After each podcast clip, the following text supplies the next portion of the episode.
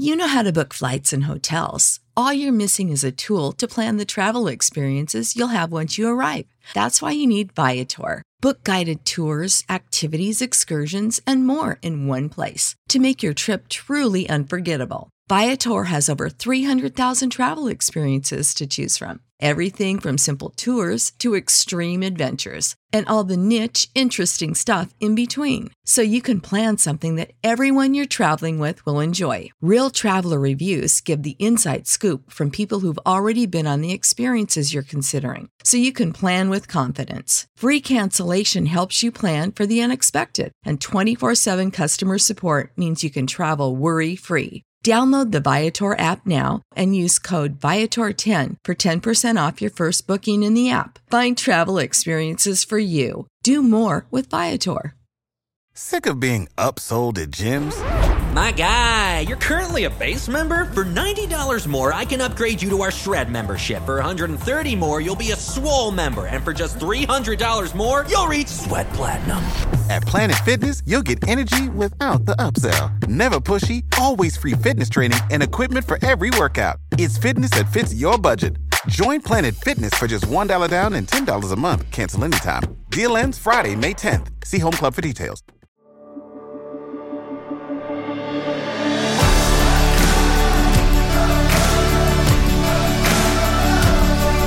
Welcome to the Gravity Leadership Podcast.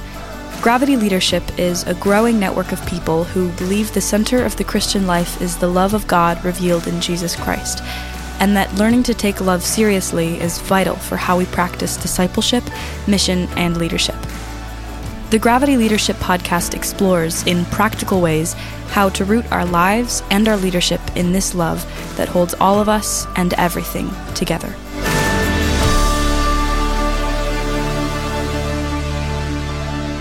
Here we go. It's the Gravity Leadership Podcast. Welcome, friends, to the Gravity Leadership Podcast. We Mm-hmm. are uh, we're in the middle of a series that we're doing on spiritual formation. Um, if you haven't listened to the first couple episodes, I would encourage you to go back and listen to them. They're great with Gem and Alan Fadling, spiritual directors, and with Father Albert Haase, uh, a Franciscan, uh, Mm. on becoming an ordinary mystic. Mm. And then uh, Gem and Alan talk uh, about meeting God in your actual life. But today we want to talk with uh, Jim Wilder. Did this interview with Jim a while back on um, Jim. Jim is uh, Jim is a wild guy. I mean, I Yep. don't mean to uh, uh, make a pun about his name, but his uh, his combination of um, man spiritual formation. He also has all this like neuro. What does he call himself? A neurotheologian. I think he says Hmm. this in the interview. A neurotheologian. This this kind of combination of theology and neurology um, and all this uh, stuff uh, that that he brings together in a really unique package. Um, I really enjoyed this interview, and um, yeah, and he's got some connections with Dallas Willard, uh, who's a huge influence for all of us. Um, Yep. all of that kind of thing. So yeah, anyway, this That's interview big- was That's a big deal. Did you when you found that out, Ben? Did you say did we just become best friends? Did we just become? Yeah, that's basically. I told him that. Um, he didn't respond, so I don't think he saw that movie. Stern, Um, Sternke has this thing where he like quotes Dallas Willard off the cuff just as a way of uh, like low key impressing people. And uh, He actually though he writes Willard quotes on his arm. I don't know if you've ever noticed that. When you if you Got look at cheat his sheet. sleeve, it's all full of Willard quotes. Yeah, well, that's why he's got uh, no sleeves today, and he's uh, right. I've got extra room for Willard quotes. I'm going to mow the Uh, lawn this morning. So anyway. But uh, Jim Jim actually uh, Wilder actually had a good friendship with Dallas Willard, and uh, he he relates in this interview how he like approaches Willard with like, "Hey, here's a hole in your uh, Yeah. typology. Here's something you're missing," and Willard is like, "You're right," and Wilder's Yeah. like, "I'll take care of that." So- Yeah. Basically, so Wilder sets out to sort of connect what Dallas was doing uh, theologically and spiritually to what we know about neurolo- uh, neurology Yeah. and, and brain science. yeah. So- This interview is pretty fascinating because awesome. Wilder sort of connects uh, Dallas to science. yeah.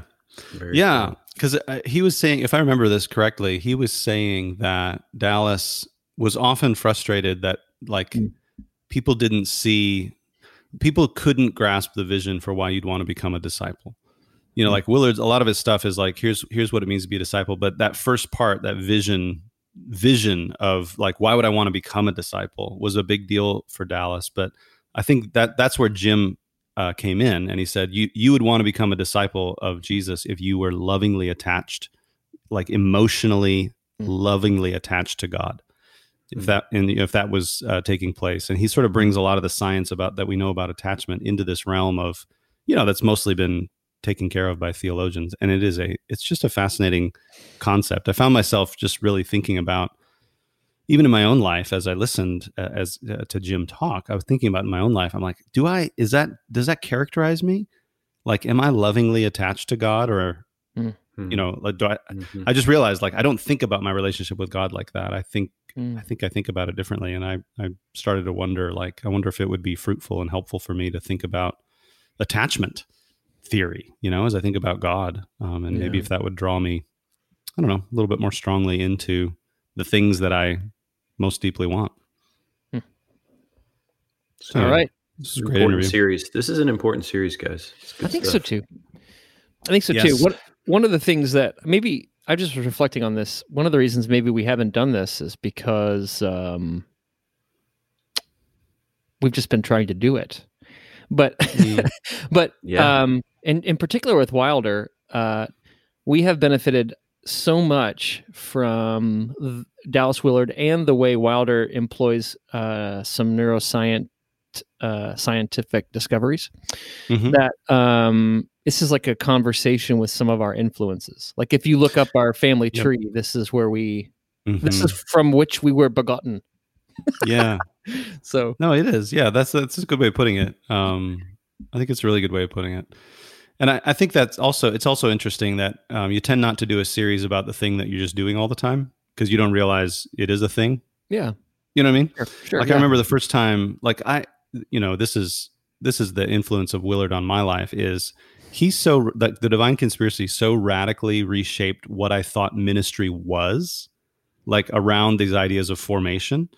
Like it's so radically reshaped. It was like, oh, ministry is about formation that it i remember like a few years later it surprised me when someone said like one of the focuses they're like yeah one of the things i focus on is formation as a pastor and i remember it feeling surprising to me i'm like one of the things like what like what else is there to f-? and i know there's other things to focus on but anyway i guess i guess that perspective is helpful just to realize like when you get so deeply into something you don't realize that it still needs to be talked about. Because mm-hmm. yeah. you know it's not just it's not just sort of it's not just uh, water that everybody swims in. Right yeah. Like it's, we're doing spiritual formation but we've got this awesome children's choir also. Right right i suppose yeah. Um, so anyway so anyway uh, uh, enjoy this interview. Um, we're having fun in this series. Um, we're going to do a couple more. Uh, next week we're going to uh, we're going to uh, talk with somebody named kj ramsey about um, finding grace when suffering like how does formation happen through suffering when you don't choose it? Uh, a lot of our formation stuff has also been um, has so far has been about stuff we can choose you know it's a discipline we can adopt or something yeah. we can but suffering uh, is obviously something that uh, none of us ever chooses unless we're psychotic. Uh, and so we want to talk about that and then uh, share a story with somebody who um, went through a season of suffering uh, as well. So both of those will be next week uh, but for now, enjoy this interview with Jim Wilder.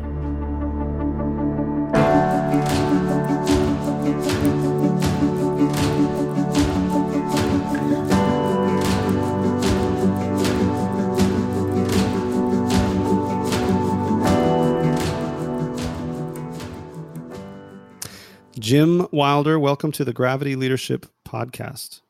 It's good to be here with you, Ben. Yeah. And Matt also. Yes, Matt. Matt's here as well. So, um, Jim, uh, before we dive in, maybe just uh, give our listeners a little bit of an introduction to you. What what what do you do? What do you spend your time doing? Who are you? Where do you live? All that kind of stuff. Yeah, well, I'm generally known as the neurotheologian behind the life model. Okay. And what that means is that uh, I have a background in psychology and neurology and how the brain works, and uh, very fascinated by how did uh, Jesus teach his human brain to do uh, what God wanted?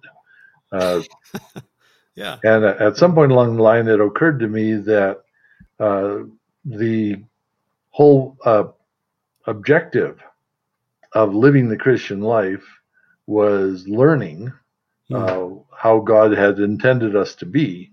Hmm. Um, and so I've been over the years chasing that around with a whole big group of people, Hmm. all of whom have said, you know, we're just not getting the transformation we want to get. Uh, that's uh, been the center center of this group, and trying Hmm. to create a model around what does really transform. Yes. Yeah, that that resonates. I mean, uh, Jim, that resonates a lot with me. Um, I think it resonates a lot with our audience, with Gravity Leadership, our community as well. My um, a lot of what you're talking about is uh, is the stuff that we're passionate about, and so we we we talk a lot about spiritual formation and leadership, and we train people to kind of lead from love. We um, you know, and we bring insights. That neurology part of it is really fascinating to us. Psychological insights, how all those things inter, uh, interlock and overlap. And um, Dallas Willard has been hugely influential for us uh, in that uh, in that as well. Reading the Divine Conspiracy was kind of my gateway drug into um, just everything that's important to me now. Um, you know what I mean? like the way I see the world, the way I see the kingdom, all of that kind of stuff. So he he was hugely influential. And um, you're you've written a new book called Renovated. Uh, God, Dallas Willard, and the Church That Transforms is the subtitle. So uh, you're kind of you're talking all of our languages here. This is really You- great. This is Ben's love language, Jim. Yeah, Uh, this is he- awesome. Yeah, yeah. I love all those things. I love Yes. God. I love Dallas Willard. Anyway, I love transformation. Anyway, but that that um that angst, uh, if you will, also drew me in. Like I'm not being like, is this all there is to it? You know, like uh, so. Uh, I, I'd love to chat with you a little bit about this book. Um, maybe we can start, Jim, with the story of kind of how this book came about. You had a relationship with Dallas and his wife Jane and um, he he had kind of said some things a, a couple weeks before he died that were the genesis seemed like the genesis of this book at least the ideas that are here Yeah, it's uh, as Dallas has a way of doing. Um, uh, he suddenly sends you off in a different direction with a, a on a perspective that you weren't expecting to have. You know, it's yeah like, yeah oh, I'd never seen that before. Hmm. Uh, but actually, to chase it back a little bit earlier, uh, back in the uh, 70s, um, I started working in a community counseling center uh, that was started by one of the mega churches in California to reach street kids. And they found out that a lot of the street kids had actually been in church as kids, Hmm. but um, they uh, disillusioned uh, with the amount of transformation that the older generation had. It's like if that's the best you can do, we're going to look for a better life. And so Yeah. they, you know, the better life wasn't so better, but uh, all the same. Hmm. Uh, so my supervisor, one of my first supervisors, was Jane Willard. And at that point, you know, she's just a very experienced, very good counselor, Hmm. and uh, became director of training of our, our little center. Said one day she was going to bring her husband in, uh, Dallas Willard, who was a, a history professor and I mean, sorry, a philo- philosophy yeah. professor. Yes. Yeah, So this is going to be dry. Um, and the first thing he did when he walked in was uh, started messing with my head, all of our heads. And he said, You know, psychology is the care of souls. And the most important thing about caring for souls is you have to love them. Hmm. And uh, all of my professional training was you never love anybody. You don't get involved with any. You don't get yeah connected with anybody. You stay professionally as distant as possible. yeah right And I realized pastors were being trained the same way because I'd gone Yes. to got my degree from seminary. Yeah, so we're all going to be distant and professional, and then Jesus says that doesn't work. You don't. you- yeah.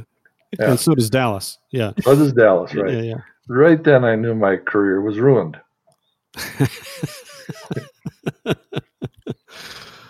Yeah, I mean Dallas did have a way of saying things that it, it, you know, like you said, it, this is going to be dry, but he wasn't exactly flashy. But there was he had he had such wisdom and weight behind his words that he could say something as simple as, well, you know, the first, the most important thing about caring for souls is that you love them. and then it, yeah. you know, it ruins your career and sets you on a, a completely new tra- trajectory. So, right. So uh, then we start digging into what does it mean uh, to love people and to become, um, you know, more like Jesus. And Jane uh, did the second thing that kind of changed my direction. And she said, You know, I, I know you're a psychologist and all, but down in my office, we're inviting Jesus to come and be a part of things, and we're getting to this tremendous change in people. And actually, that's what I went into psychology to try to figure out. I uh, wanted to say, well, how does it work that uh, Jesus' presence uh, is an active force that changes things? Wow. And even getting my degree in psychology from a seminary, uh, we they didn't answer that question. How does it, mm. you know, how does this can work? How do you do it? How do you get Jesus there? What you know, what does he do when he's there? And mm. what's that got to do with with healing and and change? So mm. um, now that I know that Jesus is an active presence, and if he shows up, things are going to change, and you have to love people. Uh, then we started looking at the people that came in, all of them getting the same kind of help um, and uh, you know, let's say three quarters of them getting better, and but a quarter aren't. Mm-hmm. And then, meanwhile, Dallas is working at his end uh, with spiritual formation, spiritual disciplines, and stuff like that. And again, they're getting results for um, you know a lot of people, a lot of times. But some people, it doesn't seem to work for, and uh, other people stall out. You know, I mean, it starts out with a lot of transformation, and then you're doing a lot of solitude, and uh, suddenly, you know, the yield just starts to drop. Yeah. And so we're both noticing. You know, we're working on this from different sides, but um, at that point, we asked a real interesting question um, of our community, really, because there's about 30 people involved. You know, I'm just guy gets to talk about it, and some people try to credit me with it, but it's you know I, I was part of this group is what I you know have to say, uh, and um, so we're saying you know why are we getting results some places and not others? Let's sort of compare notes because it looked at like the people doing really well with Dallas did really terrible in the counseling office. Hmm. And uh, you know, like they couldn't get a yield out of the the spiritual disciplines. It was just sort of like asceticism, just you know, hmm. our lives have already not had enough. Now we're taking away more stuff, you know, and looking at everyone who's trying to work one of these sides of things, the spiritual side, the healing side, the uh, you know, the psychology side, the neuroscience side. Okay. And and the objective for all of them was to become a mature person. Okay. But the language and the the techniques being used on each of those fields varied a huge amount from other people trying to get the same spiritual maturity. And Dallas had this interesting way of measuring it. He said, you know, essentially, you're spiritually mature when you spontaneously love your enemies. Mm. And you know that spontaneously meaning like i don't have to it's not premeditated but like what comes out of me uh unbidden when i have an enemy is love. Exactly that yes. Uh, okay. uh, he he was very much against sin management. Yep. Where you know you have this internal response and you go oh crap that's not spiritual.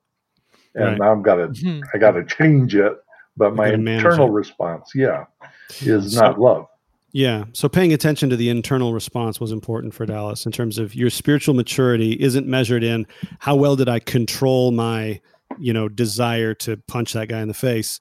It's no, I, I know I'm becoming mature when I don't actually want to punch anybody anymore. Exactly that. Like when I when I actually what comes out of me when somebody attacks me is uh, love. Yeah. Yeah. Right. Then and so if that's the measure and all of mm-hmm. us are trying to do get to that same spot using different techniques what why isn't it working for some people that was our question and we okay. basically spent 40 years trying to unravel that with some solutions yes mm-hmm.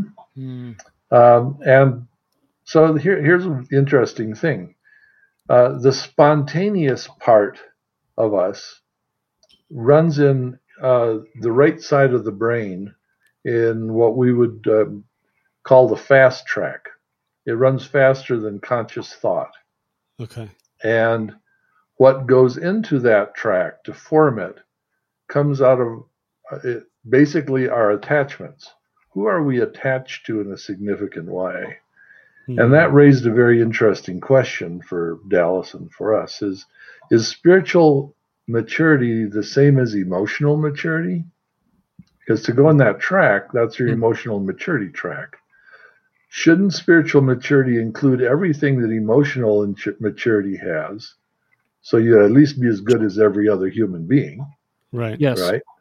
And then you add something to it that would only come from the character of Christ. So mm. spiritual maturity is all of normal maturity plus something that happens with the active presence of Jesus and of his people. Yeah. And that's what brought us to do a conference together. Okay. And as we're it's the Heart and Soul Conference. Yeah, Heart and Soul Conference in uh, uh, 2012. Okay. And we just felt it was this is a very crucial time to mm. start this conversation. So we invited everyone that we could.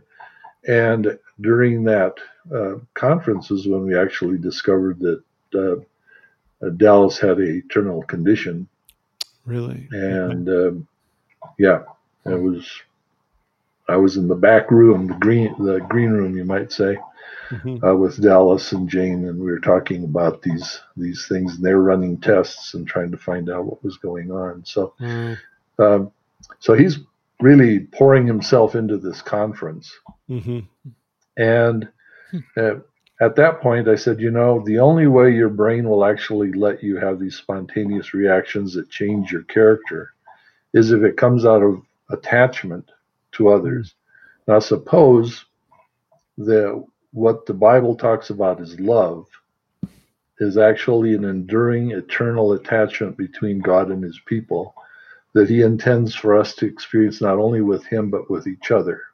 Wow. Uh, it's not just an emotion. It's not a, like, uh, you know, we're going to not just choosing to do good things for other people, but actually we care about so, them so much that we'll weep with them if they were weeping, we'll laugh with them if they're laughing, we'll, whatever their experience is, won't separate us from this connection we have with each other. Hmm. Uh, that's the only way you can get into this fast track of the brain that changes our character.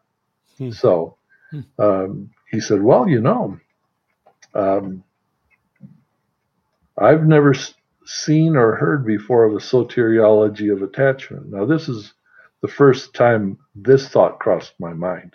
So we were hmm. sitting there now. Said, I don't have time to work on this uh, we were going to do a project, a year long project. He says, I'm not going to live to do that.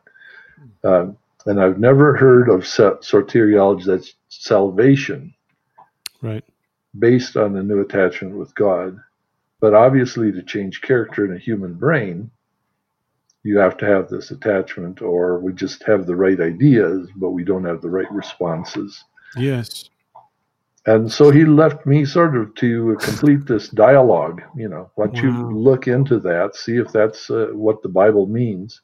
Yeah. And so this is the reason for the book, uh, Renovated. Okay. It's sort of it's the same publisher as he used for uh, Renovation of the Heart. Okay. And Renovated is sort of the sort of the next step. Yes. So, suppose that now what we really need to do is form attachments with God, active yes. attachments with God who's present and doing something, not just yes. an idea or right. a good belief. Jim, could you yeah. maybe for those of our listeners who are unfamiliar with attachment theory and the brain science behind that, could you describe some of the distinguishing differences between a belief about God and attachment to God? Yeah, that's a that's a very very important thing, um, and uh, I actually have in the book, uh, quite conveniently, a list of 12 characteristics of a real attachment. hmm. Sorry, my voice just gave out. yeah. Take a drink. Do what you need to do. yeah. I think I got it back. Dry weather up here in the mountains. okay. So 12 characteristics for the brain of an attachment. The first is that it really connects us to the source of life. In other words, whatever this relationship is, has to be the source of life for us. Hmm. So we attach often through food, the one who feeds us, Okay. the one who gives us our drink, the one who says, Of every fruit in the garden you may eat. Um, and oddly enough, um, the first sin was letting someone else feed us. Hmm. But now, if salvation is saying that God um, would be our, our food, He would be our bread, He would be the bread of life, He'd be the, our, our drink, we- you know, Mhm. where do we see this in Scripture? Is God interested in that? Does Jesus decide the first thing He's going to do with people is He will feed them? He's the Mm. source of life. Attachment is this thing we look at you and go like, feed me, you know. You know, we don't Mm. go to Baal to say, give me some food. You know, we go to Yeah. the one who who feeds us, the one who gives us life. Second characteristic is that it's a unique attachment. The brain does not allow substitutes. So uh, when somebody becomes my mother or my father, I can meet a lot of other nice people, but the brain just doesn't let one substitute for the other. And if you ever had a child whose hamster died, you realize you just can't swap out another hamster because it's unique attachment. It's this isn't, Yeah. you know, fuzzy. Yeah. Yeah. So this the the unique uh, person is important. It can't just be any old uh, father, any old mother, any old Right. god. Okay. Yeah, so it's unique. It's a source of life, uh, and a, a third characteristic is that it's seen as special. So whatever it is, uh, you're not just connected to it, Yeah. you know. But wow, it this connection delights in you. This person, this this one looks at you and go, "I love you. I, I just I'm so into you." You know, just you ma- make my eyes light up and that kind of thing. Uh, we build joy back and forth. Uh, it provides both joy and rest. If you don't let someone rest, you can't form a good attachment. Develops a mutual mind. You start to think like the other person. You know what they're going to say. You know Mm. what they're thinking when something happens. Uh, it grows stronger by moving closer and farther apart. So it isn't a matter of just always being together, but when they're not there, they're still in your heart. You're still acting as though they're a presence in your life. Hmm. Uh, it shares both positive and negative emotions. So it's not just for good times; it's also for we're, we're together. You know, when it's when it hurts, and it helps mm-hmm. all parties to be stable and act like themselves. Provides freedom and connection, stretches our limits so that we grow, and it creates an enduring people. Now the question is, do we see that in Scripture anywhere? Yeah. I don't think so. No, just kidding. That's it. it's everywhere, right? That's this is how God talks to his people. It Yeah. seems like that, yeah. So the first thing I noticed about the churches and about counseling and about most of the spiritual programs, was that we were not creating an enduring people. We were creating an experience. We were creating something, uh, you know, a touch point. Yeah. And so this transforming life with God became sort of like mountaintop experiences. You get them from time to time, but it Yeah. wasn't a way that we live with one another. Yeah. And so, uh, this, if salvation is about a new attachment, interesting thing about the brain is uh, it needs to have God in it, or it'll never become more than just what human beings do. But on the other hand, for the brain, it has to be practiced with another person, or it doesn't become character. Mm, So we would need for this to work that God would say, you have to have a love attachment with me that's joyful, and you got to practice that with everybody else. Yes. Does yeah. that sound familiar? It does. Yes. Yes, Jim. Where have you been? I'm 44. I needed this 43 years ago. Yeah, this is brilliant. Didn't we all? Yeah. Yeah.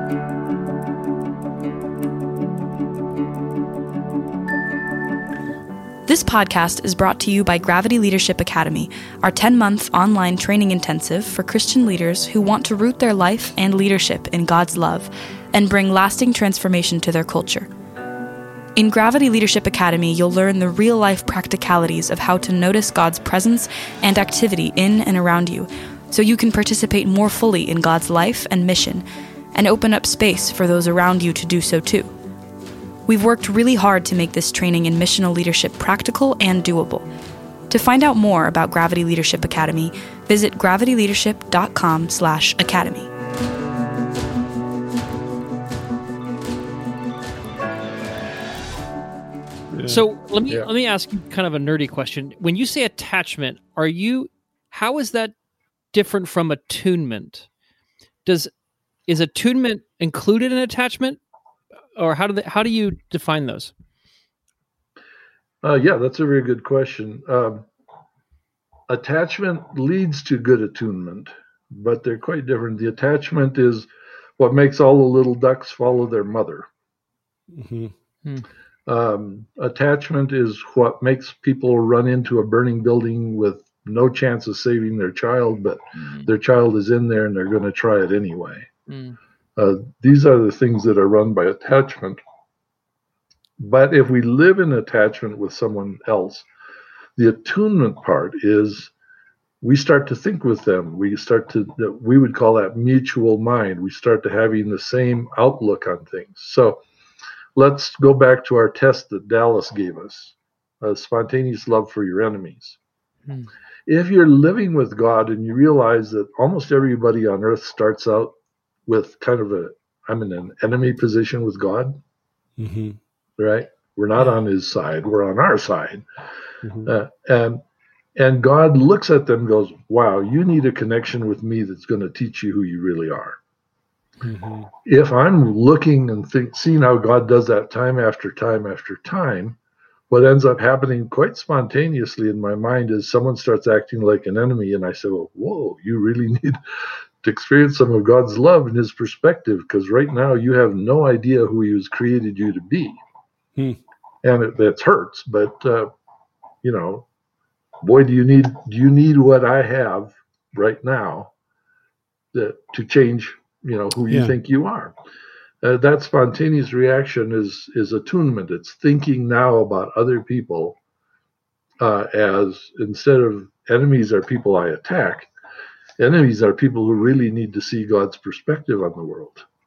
Yeah. Yeah, and you only do that by thinking with God through experiences and, and growing together. So that's attunement, but Mm. we won't develop it if we're not attached to God. We'll just say those crazy people over there think this way, Yeah.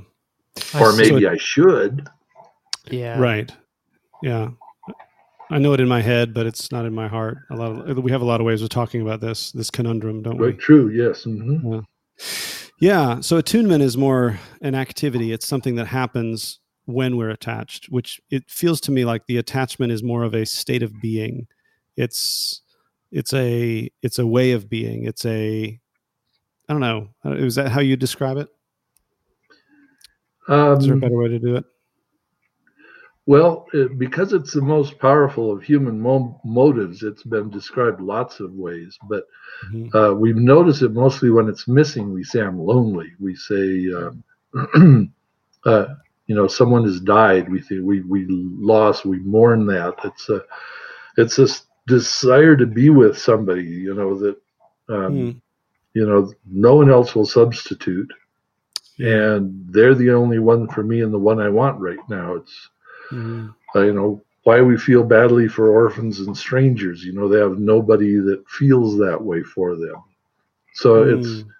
it's, you know, you could say it's a way of being, but it's a, so relational. Yeah. that attachment Yeah. must connect to somebody else who means something to me. Okay. Um, Okay. And and it's a little bit like marrying God. yeah. Right. It's almost like we're His bride, you know. And all of a sudden, He's got this family that He Yes. loves and cares for. And because Yes. we're marrying into that family, we have to get to know and love and care for these people we Yes. would not otherwise give a hoot about. So that that part of it is, uh, I think, especially interesting for me because I think it's especially interesting to our audience. A lot of church leaders, a lot of pastors, um, and I think one of the things that I hear your um, kind of vision of salvation as a new attachment to God. One of the things that's fascinating about that is your 12th aspect of it, which is that it creates an enduring people. I think oftentimes the the spiritual discipline movement or the spiritual formation movement, it it can probably unfairly, but it can sort of get uh, um, talked about as if it were just about individuals, as you said, having these mountaintop experiences. So it's an individual who goes on a lot of retreats. That's a spiritual formed person, right? Um, but I, am especially interested then for you to talk about um, how this salvation as attachment and the the disciplines and the actions that flow from that, how it forms a people and what you would say so if, if, i'm a pastor and i'm listening to this and i'm and i'm resonating right i'm like oh i need this for myself but i also want my church to become a church that transforms a church that is part of this enduring people how do i how do i begin to make this turn I don't know if there's there's like a million yeah. questions in that, Jim, but uh, maybe you can sort something out from that. Yeah, you, well, you definitely grabbed the tiger by the tail there. um, you know, that's the live issue we've got in front of us. And yeah, yeah. Uh, so, so here's the problem that we have.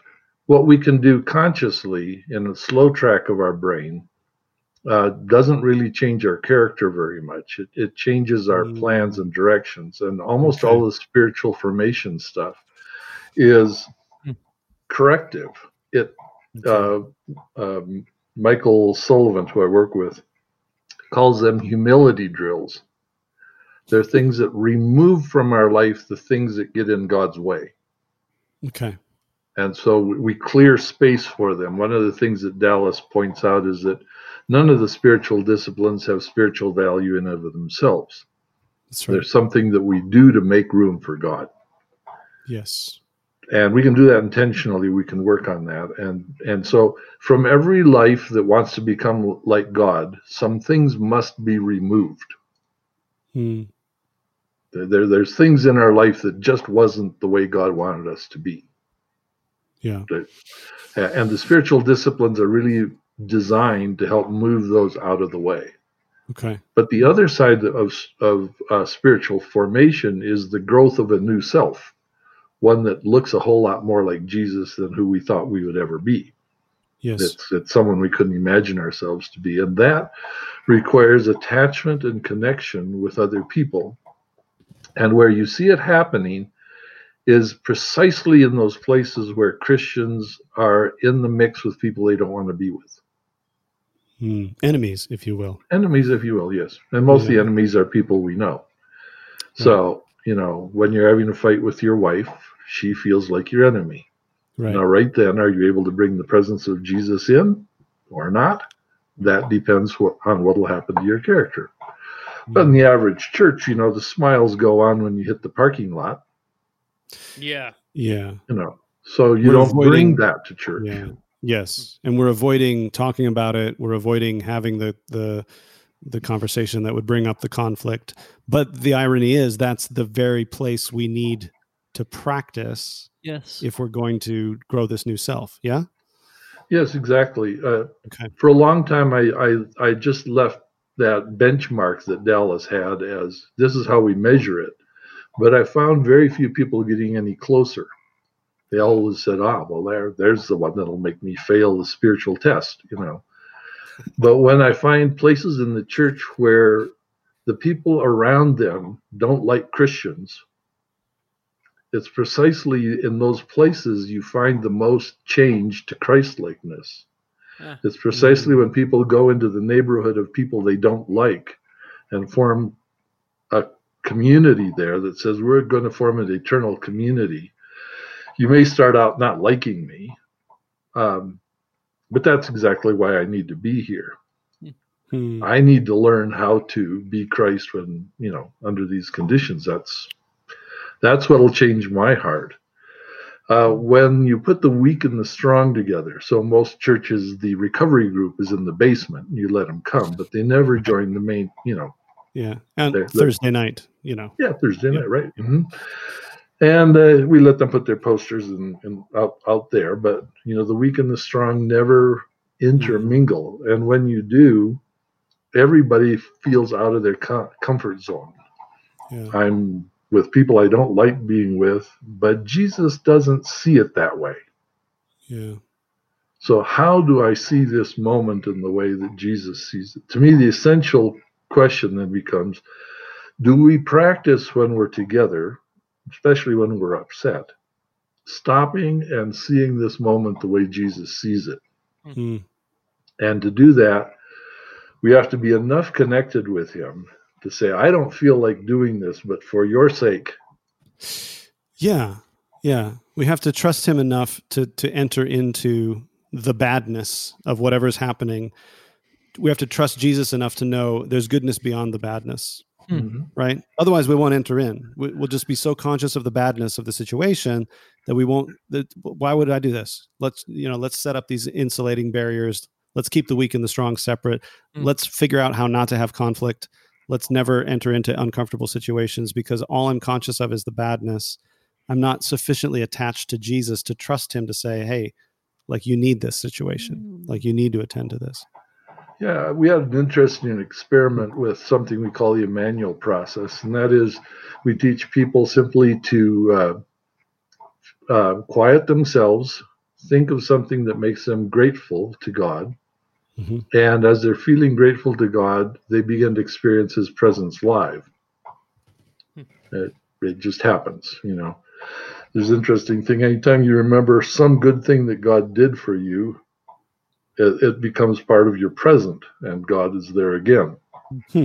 So we taught this to a group of young people in Guayaquil, Ecuador, um, very poor city.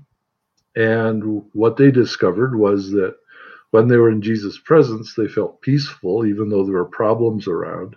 And he Hmm. showed them a new way of being. So they began to then spontaneously, when they would see the neighbors fighting and, uh, you know, and they're, they're about to get a, you know, break up and the families, they go, hey, you need to come with us and sit with Jesus.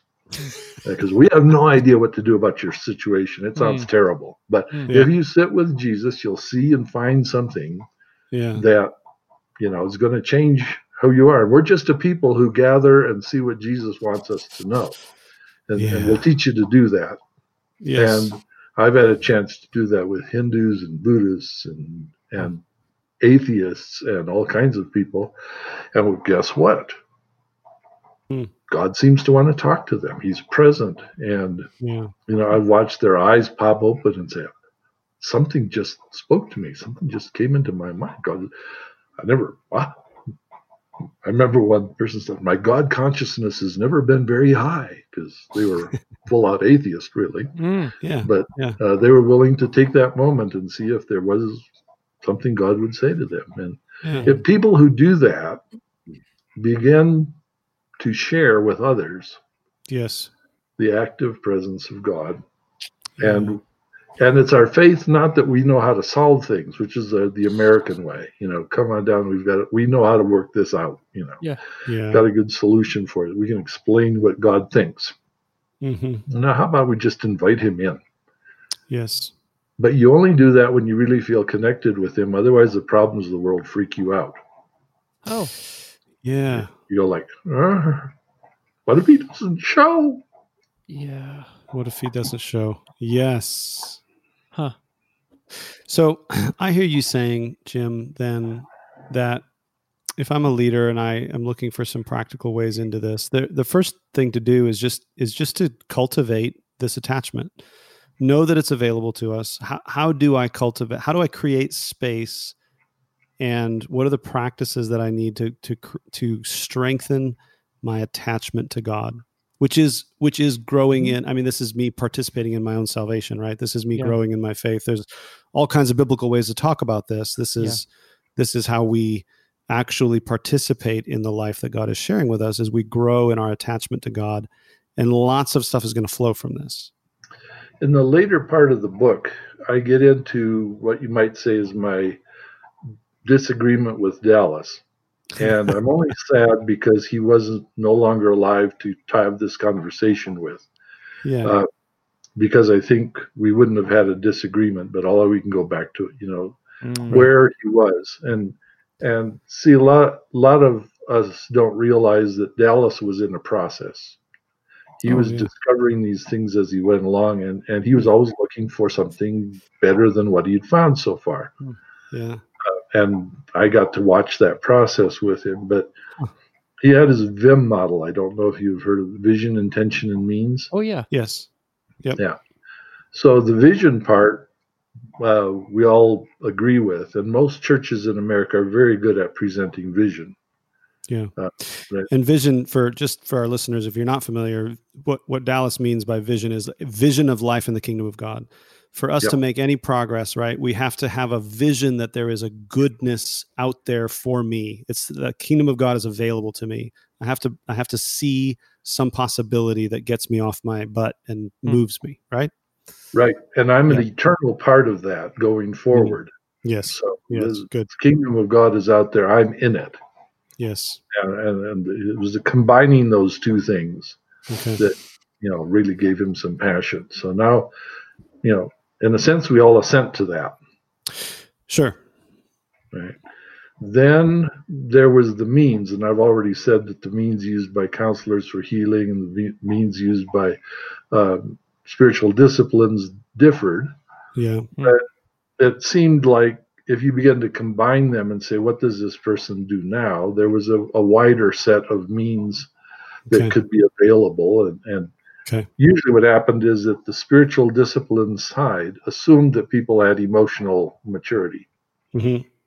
Uh, you knew how to do relationships, and the people who could oh. didn't know how to do relationships, primarily because they'd grown up with terrible ones, mm. uh, were the ones that couldn't make the spiritual disciplines work. Because you know they made room for something they did not know how to do. Mm-hmm. So someone had to enter into relationship with them and show you this is how we do relationship. Now, when they made room, they say, "Oh, relationship should exist here with God." But if your brain doesn't know relationship, it has no better idea than if I asked you to talk in, in Swahili, and you didn't happen to have been taught that. You know, it's like, yeah, well, yeah. how's that work? Yeah. So, but in the middle, um, that was this intention, vision, intention, and means. The intention was acts of the will.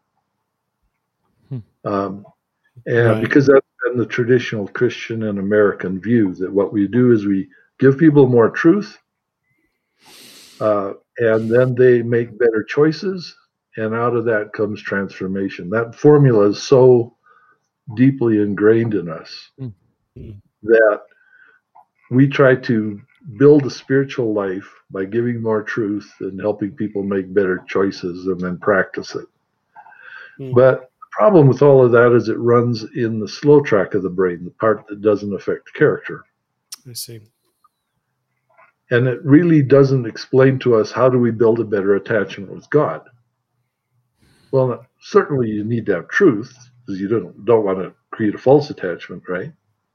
Mm-hmm. But if I gave you lots and lots of statistics about a child, it doesn't make it feel like here's your child. Right. Attachment comes somewhere else, and we haven't been thinking about that. Hmm. So you ask the average Christian, how do you build a better attachment with God? and they'll probably come up with a standard formula. You know, well, you yeah. pray more often, you go to church, and you read your Bible. Yeah, that should do it. But sounds about right, Jim. What's wrong with yeah. that? Great to have you on the podcast. Good. you heard Jim's advice. Yeah. There you go. No, yeah, yeah. So what? So what goes wrong for us then? What's what? Um, what would what would you say How's goes that wrong? Insufficient, what, I guess. Yeah, yeah. What what would you say we need to do instead? Well, the problem with that is that the part of your brain that builds your character does it by imitating somebody. So uh, it doesn't do it by belief. It doesn't actually understand or listen to words.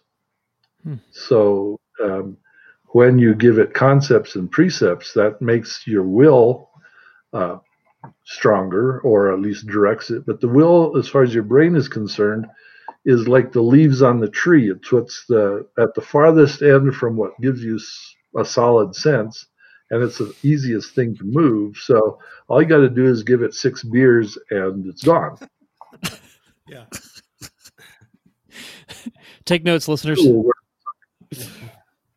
Yeah. Your, Yeah. your mileage may vary. Some only four beers. Yeah. That could.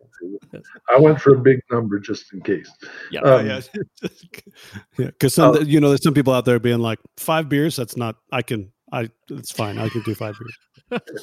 Yeah. So good. So it's right. So it's it's it's insufficient because it's not uh, rooted in kind of what actually moves us. That's it. Yeah. It's, the It's actually the easiest thing to change, and uh, the only problem is the Enlightenment has said that's where that's where we have to go with truth. Truth leads to you know, and then you apply power to that because your will isn't enough. But if you power it up with some extra will from God, you know, now you're going to be able to muscle through this, and then you fake it till you make it, kind of a thing. But when we're actually imitating somebody, that reaction to be like them, and most of us have decided at some point or another, I'm never going to be like my father or mother. I'm never going to react this way. And then presto, something happens, and this part of our brain that we're trying to train acts just like them and does the same thing. You know, how do we get Jesus in there so that the person that our brain wants to copy is like, what's like Jesus? Well, interestingly enough, after age 12, it's not looking for an individual, it's looking for a people. In fact, your brain at age 12 or 13 changes so that my survival becomes less important than the survival of my people. And I want to be like the people who endure even after I'm gone. Hmm. We're looking for that model together. And if Jesus is forming this people, we get a very peculiar people. But our brain will just react like they do because that's what my people do. Hmm.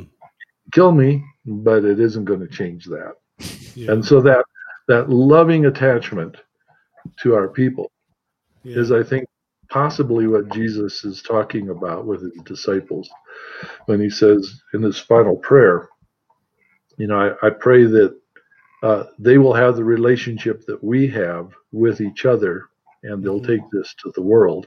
Hmm. And that my joy, that the joy I have with being with God and my joy to be with them is going to be what motivates and directs this. So attachment is caused by the people we're just joyful to be together with. And Yeah. again, the problem is when I first heard this from neurologists, I thought to myself, I've never really seen joy at church. Hmm. You know, it's not how I characterize a prayer meeting. It's not how Yeah. I characterize service. It's not Right. how, you know, a meeting of the leaders of the church. Um, you Mhm. know, none of those places where where you maximize the content of, of Christian leadership were for me characterized by great joy. Hmm. And if that's what Jesus was after, and if that's what changes character, then we got to really change the way we react with each other. And you know, if we do that, we'll build permanent relationships. So I, instead of the the intention being just willful choices, By I wanted individuals.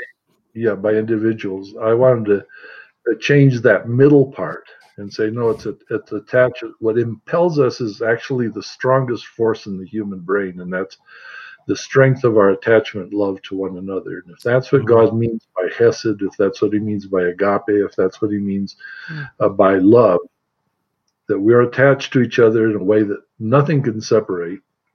And it grows stronger. I mean, at first, anything can separate it, but Hmm. uh, as it grows stronger, nothing will prevail. Not heights or depths, nor principalities or powers. Nothing, nothing can separate us from this chesed, this attachment to God. If that's what we're building with each other, um, and every place I do see them building that, I see character change. If that's what we're building with each other, we'd be measuring our our church growth in a different way, Yes. leadership in a different way. Yes. And, and I think that's where I ended up at the end of this this book. Yeah. This you know, it isn't just willful choices. It's that it's having that love that make you run into a burning building Yeah. That will keep you going and uh, when your will is going "Ah, yeah, i think this is a bad idea. Yeah. you know? Hmm. there's so many things god does is a bad idea. Yeah. yeah. Yeah right. The uh so I, I think this is so helpful jim. And as we kind of wrap things up here um i just want to draw attention to something that you're saying that i, I think man it would be a profound paradigm shift for a lot of pastors to shift into this model. But I think it's so important that the transformation we want to see. I, I think that the way I think I'm thinking about it as you're talking here, Jim, is that um, I think a lot of us as leaders think about our churches as organizations that help equip individuals in their life with God, Mhm. right?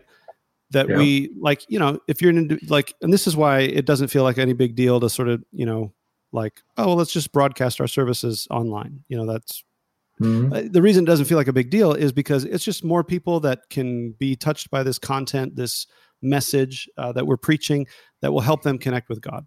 You know, that's it. More But truth, what you're. Yes, right. And but what you're talking about is such a radical shift that the church is not an organization that provides help for people to connect with God. The church is a community. It is a people, an enduring Mhm. people, a Yeah. an eternal people. It is the means, you could almost say the sacramental means by which we encounter God. That it it happens through his body. I mean, Jesus did, you know, I mean, the apostle Paul did say this, right? That our our connection with God is mediated through this body, is, is mediated through this community. Um, so I Well, if just I feel could paraphrase St. John, he says, you know, if you can't do this with the people that you can see, right. can't love them, can't Mm. attach to them, how are you going to attach to the God you can't see? Right. So it, it- I think the practical outworking is we've got to do it with the visible if we're going to make it work with Yeah. the invisible. Yeah. Yep. And th- like you said, Jim, at the beginning, uh, that's deeply challenging because none of us were trained for this. A lot of us were trained against it, Yeah. actually, saying that's a bad idea to get attached to people. Um, so yeah, it's just hugely. I mean, I I don't even know, you know, what to tell people to do next because it's just hugely challenging uh, for Well- people. I think so. I think the thing that we do next is we really start conversations in which we say, you know, let's look and see has God an active presence right now? How do we increase that? How do we look at does he mean for us to be a- an eternal people? What would Mm. what would what would we change if we wanted to invite that into our lives? Mm. and um, you know the interesting thing is once your brain starts saying oh there's a solution to learning to love our enemies it starts looking for opportunities it's a learning machine Yeah. and Yeah. impelled by the spirit you actually start seeing the workable ones Mm. when you do it together Yes. it's really i think very uh, impossible for a, a brain over the age 12 to do this by itself So we need each other. We need community. Um, and perhaps the first step is just to begin to raise the vision uh, that that this is possible. That transformation is possible if we do it Yeah. together. Yeah. If we can become attached to each other. What do we need to change? How do we need to grow? You convene a conversation and see where it takes you.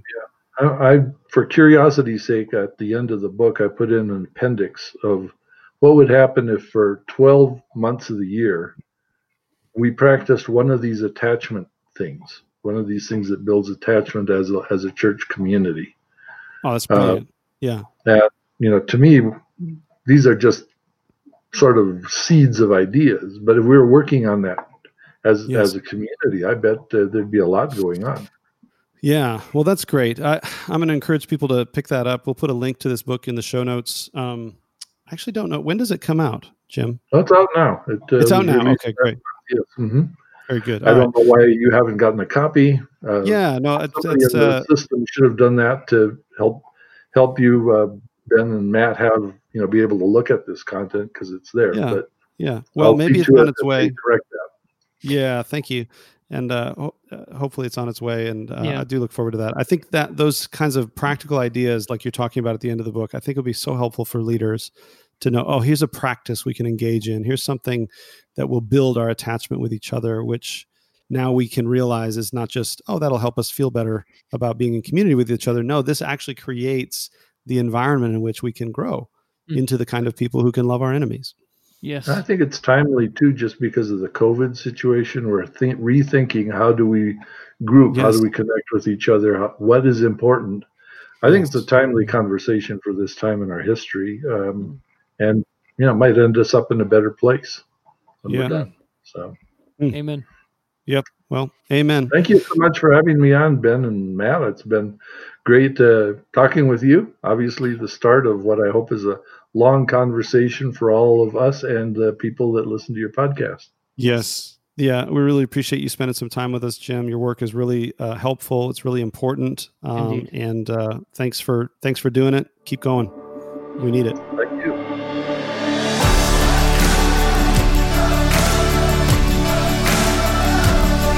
Thanks for joining us for this episode of the Gravity Leadership Podcast. Our show is produced by Ben Sternke, Matt Tebbe, and Ben Hardman. Aaron Sternke does our mixing and mastering. You can check out his work at aaronsternke.com. If you find our podcast helpful, share it with your friends in person and on social media. And don't forget to rate and review us online as well as subscribe so you don't miss an episode. You can join our Gravity community for free at gravityleadership.com/join. You'll get our latest content delivered straight to your inbox, as well as an email most Fridays with curated links to articles we found interesting or helpful. To join us, go to gravityleadership.com slash join. And hey, we'd love to hear from you. Ask a question, make a comment, send us an idea, a recommendation, recipe, whatever. You can email us at podcast at gravityleadership.com. Catch you next time.